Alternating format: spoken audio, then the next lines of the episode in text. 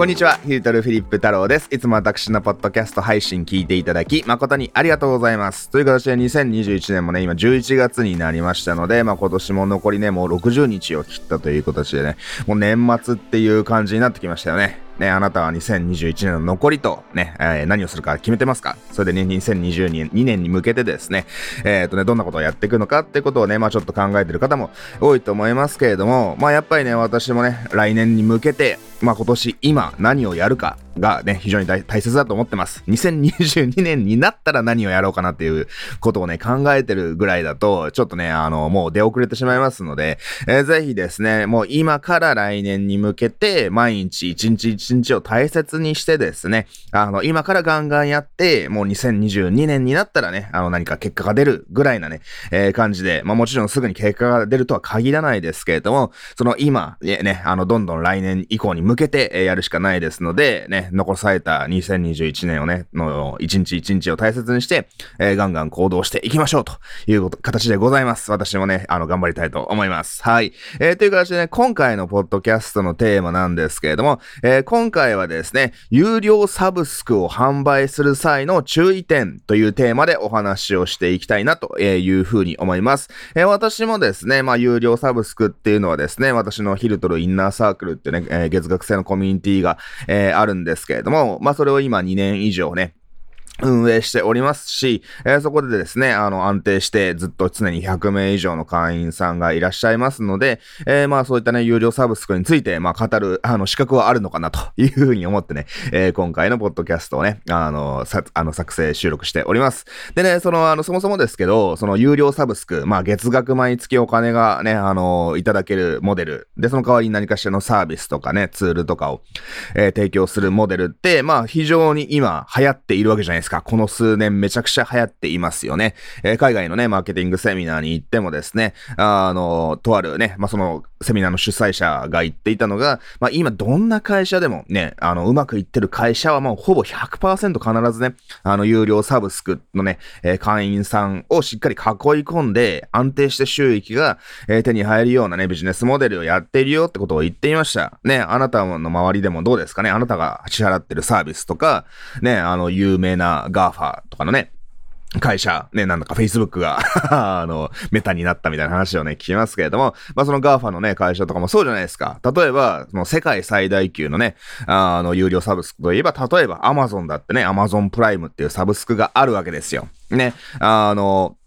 もちろん価格自体はそんなね、そこまで高くはないですけれども、まあでもね、まあ、あの、あんだけ会員数、会員数どのぐらいいるんですかね。あんだけね、僕も Amazon プライム入ってって 普通にずっとね、毎年お金払ってますけれども、えー、Amazon もやってるし、ね、まあ Netflix なんかもね、そういったサブスク系、まあそういったね、ショッピ、あの、Spotify とかですね、Apple Music とかもね、あの、いろいろありますよね。その今 Apple の名前出ましたけど、Apple なんかも、そのハードウェアを売るだけじゃなくて、まあある意味ハードウェア、まあ iPhone のね、売り上げが多分ね、あの一番でっかいんですですけれども、あの会会社も、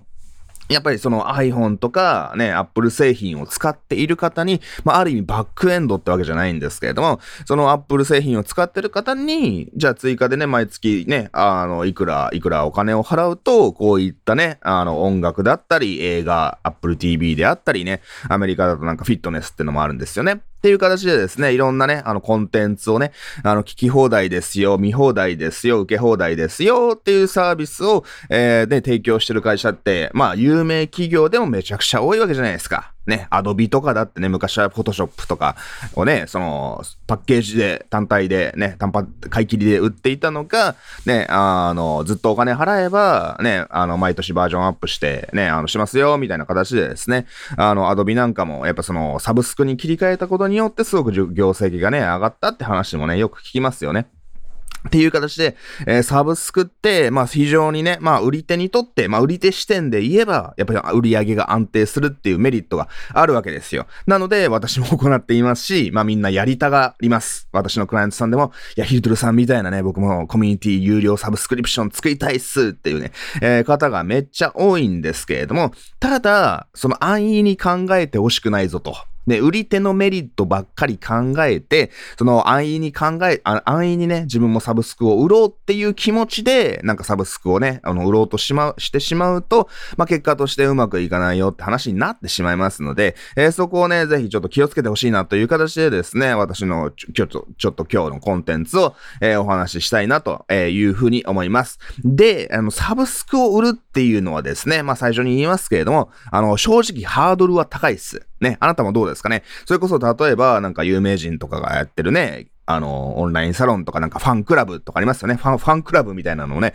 昔からあるサブスクのね、あの、形ですよね。で、そのファンクラブとかも、ね、まあ、例えばね、あの、月額数百円とかね、まあ、年間数千円ぐらいっていうのね、えー、サブスクありますよね。はい。で、その、例えば、仮にですね、あの、ね、月間数百円だったとしても、まあ、毎月ずっと辞めない限り、ね、お金を取られ続けるってなるとですね、まあ、やっぱり申し込む側として、結構信仰心が試されるというか、ハードル高いじゃないですか。ね、その別に500円とか、ね、まあそのね、数千円とか数万円、まあもしくはその数十万円、100万円とかだったとしても、まあ一回払えば、ね、その後別に、追加でなんか申し込まない限り、そのね、別にそれ以上お金は取られないってなったら、まあそこは別に人って意外とですね、高い金額でも、その申し込むのにね、あまり悩まなかったりするわけなんですよ。ね、そうじゃないですかね。はい。ね。でも、その安いね、金額、仮に月々数百円とか数千円ぐらいだったとしても、ま、毎月お金を取られるってなると、うーんってね、ちょっと考えますよね。少し申し込むのにさらに勇気がいる。ちょっと覚悟がないと申し込めないっていうね、えー、風な形になりがちですので、そもそも最初のね、マインドセットとして、サブスクを売る、有料サブスクを売るってのは決して簡単ではないんですよっていうことをね、えー、常に頭に入れておいてほしいなというふうに思います。ね、もちろん、すごくね、なんか実績があるとか、素晴らしい商品があると、ね、で、そのね、あのーマーケティング力というかファンもいて、ね、しっかりね、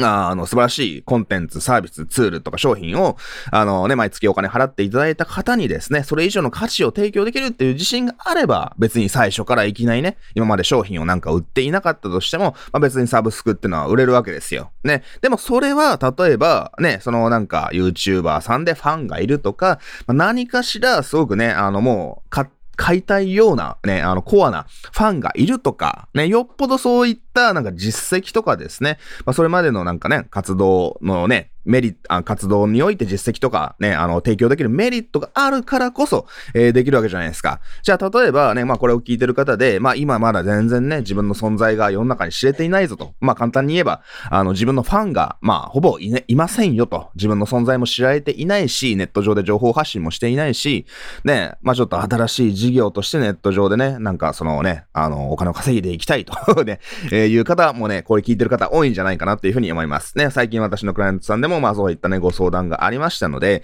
そのやっぱりサブスクを売りたいんだけどどうしようかなみたいなね。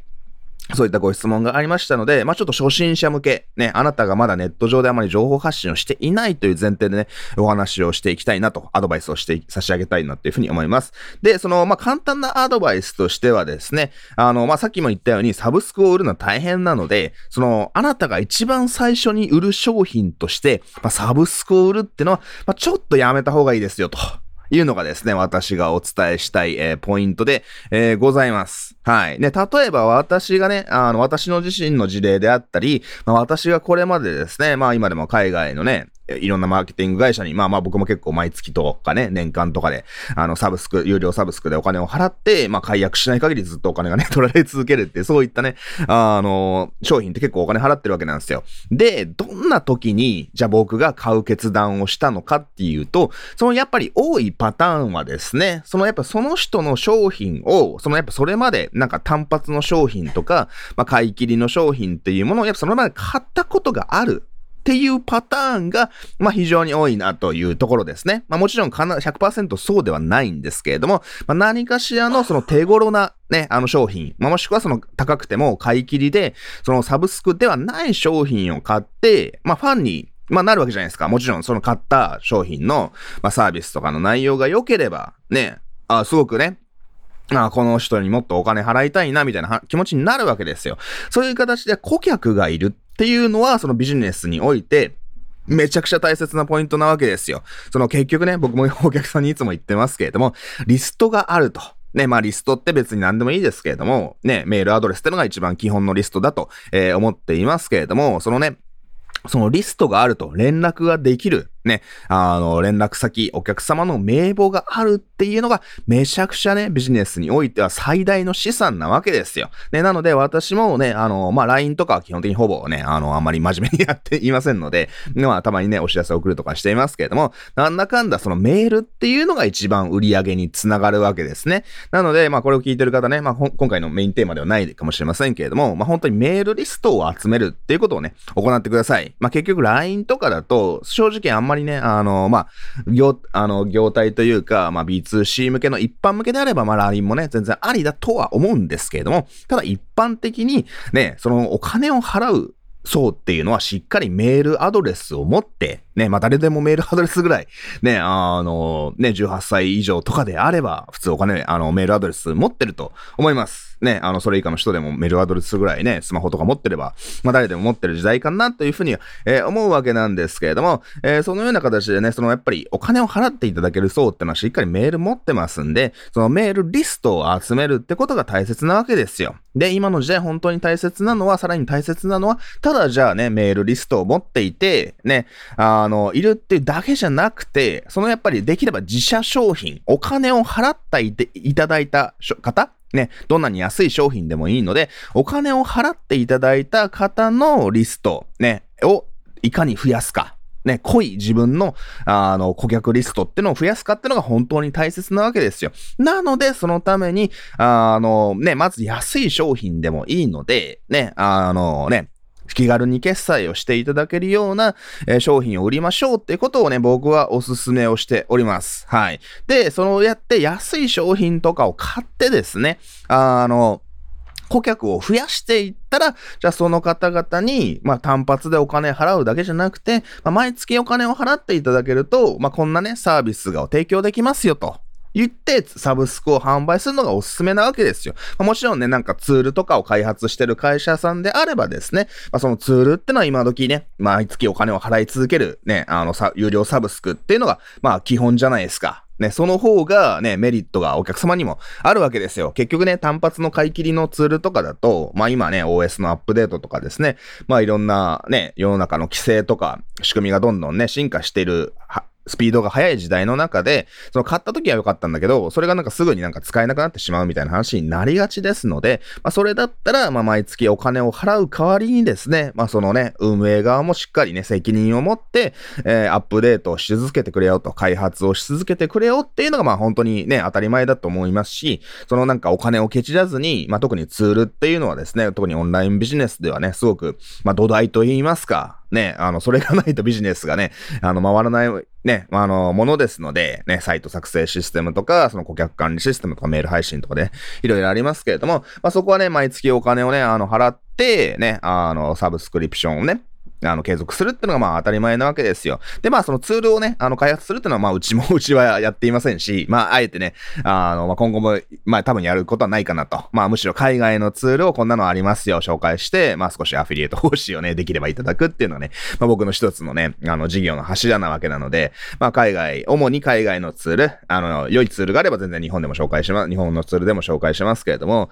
まあそういった海外のツールを使うっていうのがまあ基本な、あのね、の、紹介するっていうのが僕はおすすめをしております。っていうね、まあ話ではあるんですけれども、まあそのツールをね、自社で開発するのはやっぱ結構ね、それなりに資金投資であったり、やっぱそのプログラマーをね、しっかり雇ったりしなくちゃいけないので、まあ大変なわけじゃないですか。で、その僕が行ってるようなそのサブスクっていうのはその毎月コンテンツを提供すると。まあある意味その、ちょっと芸能人のファンクラブに近いものですよね。まあいわゆるオンラインサロンっていう呼び方もしますけれども、まあ、僕はまあオンラインサロンっていう言葉がね、あの僕の有料サービスを、にね、あの、なんか、を表すのにベストな言葉だとはあんまり思っていないので というか、そもそもオンラインサロンって言葉がそんなになんかあんまりね、あの、ただの流行りのキーワードなのかなっていうふうに思うので、まあ、そのね、コミュニティというふうなね、名前で呼んでるんですけれども、そのね、僕なんかはそのいろんな安いね、あの、商品なんかも販売しています。書籍であったり、数千とか数万円ぐらいのオンライン講座も販売していますので、まあ、まずそれに入ってもらうと、ね、お金を払っていただいて、コンテンツを受け取ってもらうっていうね、えー、ことをある意味、僕はお試し商品みたいな形で、まあ、そのお試し商品自体も有料でもちろん販売させていただいてるわけなんですけれども、まあ、そんなに買うのにハードルが高くない単体の商品、買い切りの商品ってのを買っていただいて、まずそれがね、お試しになるわけですよ。僕の本を読んでもらったりとか、そのビデオ講座を見てもらって、まあその僕のね、ビデオ講座であれば少し価格はね、本とかよりかは高いですけれども、でも一応ね、あの僕の視聴サイト、あの、動画コンテンツのオンライン講座の視聴サイト、ね、会員だけがパスワードを使ってログインできるサイトがあるわけなんですけども、まあそこでご質問ね、いただければ別に普通に僕とかね、まあスタッフが回答する場合もありますけれども、まあ普通に僕が回答しますので、あは、ちゃんと答えてくれるんだなと。ね、いう形で、ある意味ファンになるわけですよ。ね、人によっては、いや、そんな安い商品を売って、そんなサポートしてもね、意味ないじゃん、みたいな、もったいないよ、時間の無駄だよっていう人もいるんですけれども、いや、僕はその安い商品で、いかにファンをね、あの、作るかっていうのがね、僕は、あの、大切にしているとこですので、まあ、ある意味採算がね、合わなくなってしまって、ね、安い商品で、ねそうなんかね、質問をしっかり返していたら、なんか、もったいないよと。もっと高い商品に入れば回答しますよ、みたいなね。えー、そういった形で誘導するのが、まあ一般的かもしれませんけれども、まあ僕の場合安い商品買っていただいて、まあそこにファンで、そこでファンになっていただいて信頼関係を築けば、あ、じゃあもっとちゃんとね、毎月お金を払えば、もっとね、あのね、好きな時に質問したいとか、直接ヒートさんに会える、あの、可能性もあったり、ね、まあちょっとコロナなんのね、この2年間、ほとんどあんまりリアルで 会えるイベントはね、ちょっと開催してないんですけども、まあそのね、あの2022年は開催していこうと思ってます。まあ、あの、っていう形でね、あの僕に会えたりとか、ね、あの、専用のライブ配信のね、あのコンテンツが見れるとか、新しいなんか情報を得られるとか、まあそういう形で、そのね、継続的にお金を払った人にはこんなメリットがありますよっていう形で、えー、僕はヒルトインナーサークルってサブスクリプションをね、あの、販売して、運営をね、あの、ずっとこの2、3年、2年以上継続しているわけですよ。っていう形で、そのね、あの、いろいろお話をしてきましたけれども、まあ、何が言いたいかっていうと、まあ、本当にね、最初に言ったように、いきなりサブスクを売るのはちょっとお勧めしませんよと。しっかりファンができてきて、まあ、最初は単発の商品売りましょうねと。ね、っていうね、形でファンができてきたら、まあ、ちょっとファンクラブを作って、ね、毎月これを学べますよ、こんなサービス、メリットが、あの、享受できますよっていう風なね、形にすれば、やっぱその人って商品買いやすいわけですよ。で、それをなんかね、いや、サブスクがいいから、もう最初からね、サブスクを売ろうっていう形で、そのね、まあ広告費とかをガンガンかけたりとか、まあ素晴らしい商品があれば別にまあね、そこはやってみてもいいですけれども、そのファンがいないところにいきなりね、なんとか短期間で信頼関係を築こうとして、たくさんの人が集めるっていうのは結構ね、激しいというか、あの、勝てる見込みが少ない戦じゃないですか。はい。ね、まあ僕はそのプロダクトローンチってやり方をね、ジェフ・ウォーカーさんっていう結構アメリカの有名なマーケッターさんから学んで、ね、あの別になんかプロダクトローンチはもう古いみたいなね、あの言うこ言い方をする人もいるかもしれませんけれども、すごく土台の考え方はですね、そのプロダクトローンチっていうのがすごくね、あの僕は、えー、役にた、今でもすごくね、あの土台の本質的な考え方としてすごく大切にしてるわけです。で、そのジェフ・ウォーカーさんが言ってたのは、いや結構このプロダクトローンチっていうのは、その中国の、古代中国のね、戦術をね、あの戦略って、まあ戦術というか戦略か、戦略っていうものを参考にしてるんですよ、みたいなことを言ってて、ね、なんか外人からなんか東洋の文化をね、教わるって、なんかそのね、複雑な気持ちもちょっとあるんですけども、そのなんかね、あの、彼が言ってたのがね、その、ジェ,、ね、ジェフウォーカーのローンチってていうね、ダイレクト出版さんから出てる本もあるので、まあよかったらそれも読んでみてほしいんですけども、その中で言っていたのは、そのプロダクトローンチっていうのは、ね、古代中国のね、あの、なんだったかな、ちょっと名前忘れましたけどそういった戦術書、戦略書にも書いてあるように、その戦う前から勝ちが決まっている状態で戦いに臨むことがプロダクトローンチなんだよっていうことを言っているわけなんですよ。つまり、そうね、みんななんかね、あの、自分のこと知らない人になんか頑張って売ろうとするもんで売れねえよみたいなね、せっかくこんなに頑張って商品作ったけど売れねえよみたいな話になるわけじゃないですか。でも、そうじゃなくて、ね、少しでも売れる確率を増やすというか、まあ、むしろなんか頑張らなくても、ね、簡単に売れるために、その事前にめちゃくちゃ努力をしましょうねと。ね、あっていうのがプロダクトローンチであり、ね、あの、勝つための戦略、戦術なわけじゃないですか。戦略ですね。あのね、うまくいかない人って、もう何もノープランでね、戦場に行って、あ、負けましたみたいな話になるんですけども、まあそのどの分野においてもですね、そのやっぱうまくいく場合って、よく言うのがね、あの、なんか準備8割、現場2割みたいな言葉もあります、あるわけですよ。ね、つまり準備をどれだけ、ね、あの、入念にするかによって、そのね、本番で得られる結果ってのが全く変わってきてしまうわけです。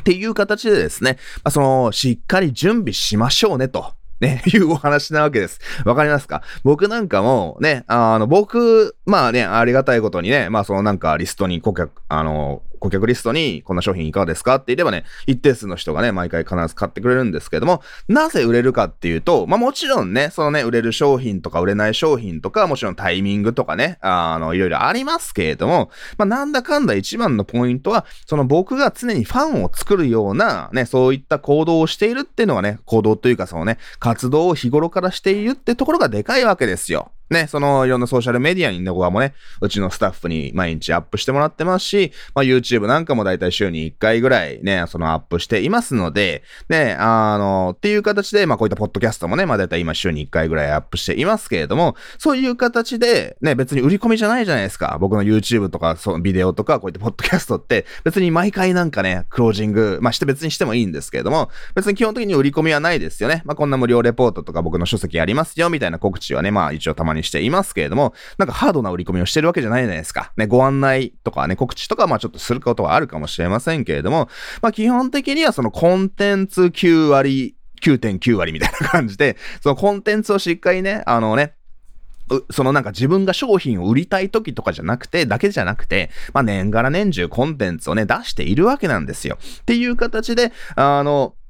ね、やっぱりそういった、その、戦いに挑む前に、ね、戦いってのはある意味セールス、セールスが戦いってね、言ってもいいかもしれませんけれども、まあ別にね、そんな、あんまりそういった言い方は僕は好きじゃないですけど、セールスはただご提案するだけなので、まあ別にね、その勝ちも負けも僕はね、お客様がね、喜んでいただけることが勝ちなので、ね、ちょ、ちょっと売り上げが少なかったから負けみたいなのはね、あんまりそういった考え方は好きではないんですけれども、そのやっぱりね、あの、結果を出したいと、そういった本番のね、あの、自分のね、ビジネスとかね、なんかすごく、あの、仕事のね、大切な場面において、やっぱそれがうまくいくかいかないかっていうのは、どれだけ準備をしたかなんですよ、と。いうお話なわけです。で、そこで自分がそのサブスク儲かるねと、毎月お金欲しいねという、というなんか自分視点でね、ただ商品サブスクってもうまくいかないわけですよ。そうじゃなくて、僕の場合はしっかりね、事前にファンを作って、ね、ヒルトルさんにもっとお金払いたいです、みたいな、えー、そういったそのお客さんっていうものをね、あの、やっぱりその作ってってからサブスクをね、売ったわけですよ。ちゅう形で、まあ僕も結構海外のね、サブスクのやり方をモデリングして、まあ僕のあの、サブスクリプションのね、コミュニティっていうのをね、作ったり、えー、しましたけれども、そのやっぱりそのね、これ、サブスクね、もちろん僕も数年前、この今のね、あのコミュニティ始める前に、そのやっぱり、まあ、安定収入がやっぱその必要だよなと。やっぱ昔から僕も結構ね、スタッフ雇っていますので、まあ、そのね、その、やっぱ今月ちょっとあんまり商品売らなかったなとかね、売れなかったなとかいうことももちろん僕もあったわけですよ。ね、っていう形でちょっと今月売り上げ少ねえなみたいになるのが、やっぱ精神的に結構きついわけじゃないですか。ね、そのね、経営者の方はご理解いただけると思いますけれども、まあなので、そのやっぱサブスクリプションモデルっていうのは結構海外でもやってるし、まあ僕もね、こうやってお金払って、ね、海外の人にお金払って、まあうまく、すごくね、自分も、あの、結果出せてるし、ね、あの、いいなと思ったので、まあ自分もね、あの、自分のビジネスのためにもだし、そのお客さんのためにも、あの、やっぱりやりたいなと思ったわけですよ。ね、特に単発の商品だけだとみんなね、あんまりログインしなかったりとか、ね、あの、またすぐ他の商品、すぐ別の商品も売らないと、また 他の会社にもどんどんお金払ってっていうね、あの、橋にもなってしまいますので、まあ、そのお客様をある意味囲い込むんだっていうね、目的もあって、そのね、自分のね、あの、教えに集中してもらうとか、ね、あの、いつでも質問ができたりとかね、いつでも新しい情報をできるだけね、努力してこちらもお届けしますよっていうね、えー、そういったお客様がメリットがあるっていうね、そういったごご提案を作り出したりとか、まあ、あとは、そのやっぱりね、ちょっとこれはすごく大切なお話なんですけれども、すごく特典とかを作ったわけですよ。ね、特典コンテンツ。ね、あの、これに入会すると、例えば今までに僕が販売していた、こんな特典がね、あの、セミナーの録画とかが手に入りますよ、みたいな形で、その特典を作ることにすごく力を入れました。ね。で、なぜかっていうと、その僕がやっぱその海外の有名なマーケッターさん、ね、月額、僕もね、あの、有名なマーケッターさんだと、このもう4、5年ぐらいかな、もう毎月4万円ぐらい、ね、390何ドルのね、サブスクとかがあって、毎月5、4、5万円ぐらいずっとお金払い続けてるんですけども、なぜそれに入ろうかと思ったと。ね、僕もね、毎月それだけでずっと払い続けるというと、少しね、やっぱその、躊躇したわけなんですよ。でもなぜ僕が入ったかというと、その餌があったからなんです。ね、餌っていうのはまあその特典だけですよ。ね、私がこれまでいろいろね、販売してきた、このセミナーの録画とか、その教材というものを、このね、コミュニティに入って毎月お金払っていただければ、その差し上げますよと。ね、別に万が一やめても別にね、あの、差し上げた特典は見れますよ、みたいなそういったオファーだったと思うんですけれども、あの、それがすごく魅力的に感じたわけです。なので、そういった餌があるもんで、その商品、あの、サブスクに入ろうと思ったわけです。なので、その餌をね、あなたが持ってるかというお話なわけですよ。ね、私のクライアントさんでも、まあ、長年やってる人は、ね、それこそ DVD の時代からね、あの、コンテンツ作ったり販売してる方とかは、いや、昔作ってた DVD 教材ありますよ、みたいなね、ことを言うわけですよ。ね。あ、じゃあそれ、あの、今でもそれってなんか使える内容ですかね？って聞くと、いや、もちろん使えますとか言うんで、あ、じゃあその DVD 今売ってないんだったら、そのデータをネットにね、会員サイトにアップして、じゃあこのね、サブスクリプションに入ったらとか何かしらね、高額なね、あのー、講座とかに入ったら、特典としてあげましょうよって僕は結構アドバイスするわけですよ。っていうね、僕が、僕自身がそうやって いろんな人にお金払ってきたので、そうやっぱそれがね、有効だってのがわかるわけですよ。僕のクライアントさんにも、このね、あのコミュニティに参加すると、これとこれとこれとこれが手に入りますよと。で、実際このぐらいの価格で販売してるっていう形で、まあ実際に僕の会員サイトで、あの、少しね、高めの金額で販売してる講座があるんですけども、まあそれをあえてね、あの特典として、まあ継続していただければですね、まあ、毎月一定期間毎月新しいコンテンツあげますよ、みたいな形でですね、あの、その特典がもらえる期間だけでも継続しようみたいなね、その特典がもらえる期間がね、あの、終わったらやめちゃう人もたまにもちろんいますけれども、えー、そういう形でですね、しっかりその準備、ね、あの、これでもかっていう風な特典っていうのかな、特典であったり、ね、あの、すぐに見れるコンテンツがある程度あった上で、サブスクリプション、ね、特にコンテンツ、ノウハウ提供型のサブスクっていうのは、そういったし、ね、しっかりした準備がないと、まあ、うまく売れませんよってのは僕が言いたいことでございます。っていう形でですね、まあ、これからね、あの、ビジネスをね、オンラインビジネス、コンサルティング、僕みたいなコンサルティングビジネス、コーチングビジネスを始めていきたいっていう方はですね、まあ、いきなりサブスクリプションを売るのはちょっとね、あの、おすすめしませんですよ、というお話でございます。で、まあ本当にね、まあ僕もそのね、あの、ご相談があったクライアントさんにも言ったんですけども、まあ今全然商品がないのであれば、まあ高額商品売りましょうよと。ね、その、なんか、例えば一人のお客さんから、まあ、その年間ね、まあね、数十万円でもいいし、まあできれば数百万円ぐらいね、いただければね、いいですよね。まあその、それどのくらいもらえるかは、その、まあビジネスのジャンルと業界と業種とですね、どんなターゲットをね、あの、相手にするかと、あなたの実績にも、えー、よりますので、まあそこはですね、一概にいくらがいいって話ではね、言えないんですけれども、そのやっぱりちょっと高い商品、ね、まあ最低でも個人向けだったとしても、まあ毎月数万円ぐらいで、例えば半年間面倒見て何十万円ですよと。いうぐらいやっぱ最低ラインじゃないですか。ね、ライズアップとかだって、まあ僕は行ったことないですけども、ね、あの、なんか3ヶ月で30万円でしたっけまあわかんないですけども、まあそういったそこそこね、あの、数十万円っていう価格をチャージするね、あの商品をね、売ってる会社ってまあたくさんあるわけじゃないですか。っていう形で、そのぐらいは最低ね、あの、お金がもらえるような商品売らないと、その、最初はきついっすよ。ね、あの、僕なんかはリストがあるもんで、ね、あの3000円の商品とか、まあ、そのリストがあるというか、そのそもそも、そこそこね、あの体力が、ビジネス体力、資金力とか、まあある程度ある方だと思ってるんで、リストの数とかも含めてですね、あの、安い商品をしっかりね、広告でかけていったりして売って、ね、まあそこから一定数がまあ登っていってですね、他の商品も買っていって、まあなんとかね、利益が出ますね、みたいなね、そういったあの、モデルを作れていますけれども、今全くリストもないですよと。ね、で、オンライン講座とかも別にそんなないです。これから作りたいですっていう人は、そのね、あの、まあ、僕のお教え方がちょっと悪かったかもしれませんけれども、まあ、3000円の商品ね、作りましたと。で、頑張ってね、なんかソーシャルメディアでつぶやいたりしてライブ配信して、あのね、ちょっとリストを100リストぐらい集めました。で、じゃあそれで売ってみたらね、なんか3000円の商品が3個売れました、みたいな形で、まあ僕も昔そんな時代はありましたけれども、まあそれだときついじゃないですか。ね。なので、まあ、最初は本当にね、あなたがリストもない、あの、本当にね、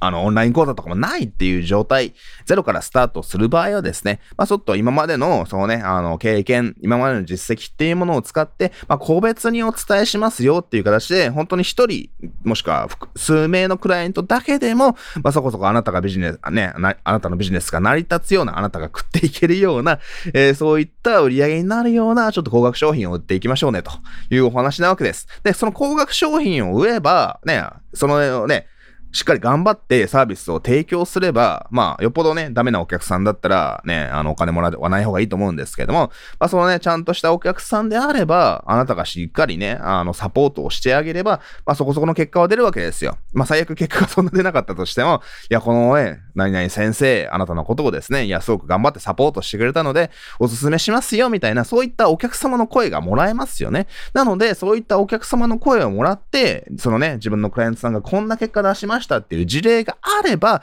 じゃあそこからもう少し戦略的に、まあ数万円とかもしくは数千円、数百円みたいな安いオンライン講座を販売していってですね、あの、コンサルはもっと高いですよみたいな、そういった商品ラインナップを作る、え、ことができるわけじゃないですか。で、そういった商品ラインナップができたら、まあ、僕のおすすめとしてはできればもうちょっとね、あの、なんていうのかな、少しバックエンド的な感じで、あの、月額、まあ最低でも1万円以上、ね、あの、あんまり1万円以下のサブスクって、あのね、すごくインフルエンサーさん、インフルエンサーさんとか、有名な方であれば、ね、別にありかもしんないですけれども、まあなぜかっていうとね、ファンがいれば、まあ安い金額でも、まあたくさんの人を集めることができるので、ね、あなたがなんか芸能人とか、あの、なんか有名 YouTuber さんですよとかね、そういったね、あの、ネット上にファンがたくさん、そもそもいるって人であれば、まあ安いサブスクをね、まあ一般市民向けって言ったらあれかもしれませんけれども、まあ一般向けにね、広く浅く売るみたいなのありかもしれないですけども、その、まあ僕も含めて別にね、一般的に有名じゃなくて、まあ、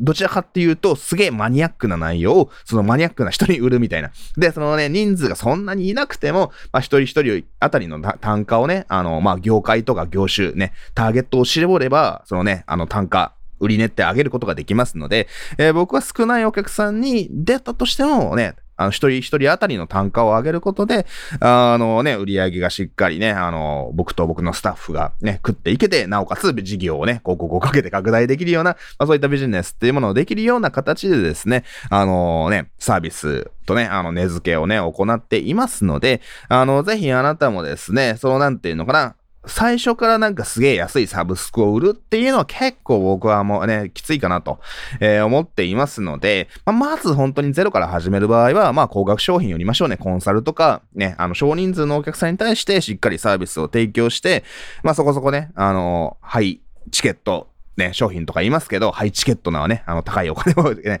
お金をいただけるような商品をまず売ると。ね、それがステップ1です。で、それが、あのね、少しね、安定してきたら、じゃあちょっとね、自分が働かなくても、コンサルしなくても、ちょっとね、安い商品売って、ね、あの、そのビデオ講座とかね、コンテンツを販売していって、、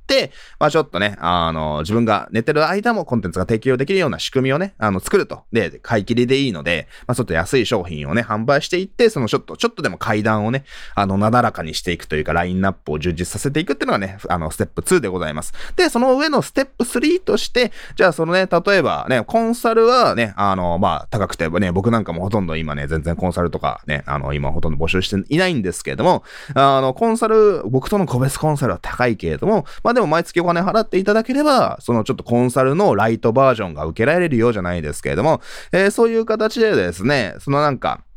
バックエンド商品的なえー、ね、あの、考え方、ラインナップで、えっ、ー、と、サブスクリプションなんかを、そう、それまで安い商品を買っていただいた方に売るっていうことをすれば、すごくですね、あの、売れやすくなります。そんな頑張ってセールスしなくても、まあ、メールでね、こんな、僕のコミュニティ入りませんか？毎月お金払いませんか？って言っても、まあ、そのファンがたくさんいれば、お金払いますよって話になりますので、えー、大事なことは、まずね、いきなりサブスクを売るんじゃなくて、まず、高額な商品を一人のお客様に売る、少ない人数のお客様に売って、えー、しっかりね、あなたも経験とか教えるね、あの、経験を積んでいって、教えるのが上手くなっていけば、じゃあその次に安い商品を作ったり、書籍を販売したりとか、えー、そういったこともね、もちろんね、あのし、しやすくなっていくわけじゃないですか。そうやってね、ラインナップを充実させて、いろんな商品買っていただいた方に、ある意味最終ね、あの、兵器じゃないですけども、あのね、満を持してサブスクリプションをね、少し高めの価格でもいいので、サブ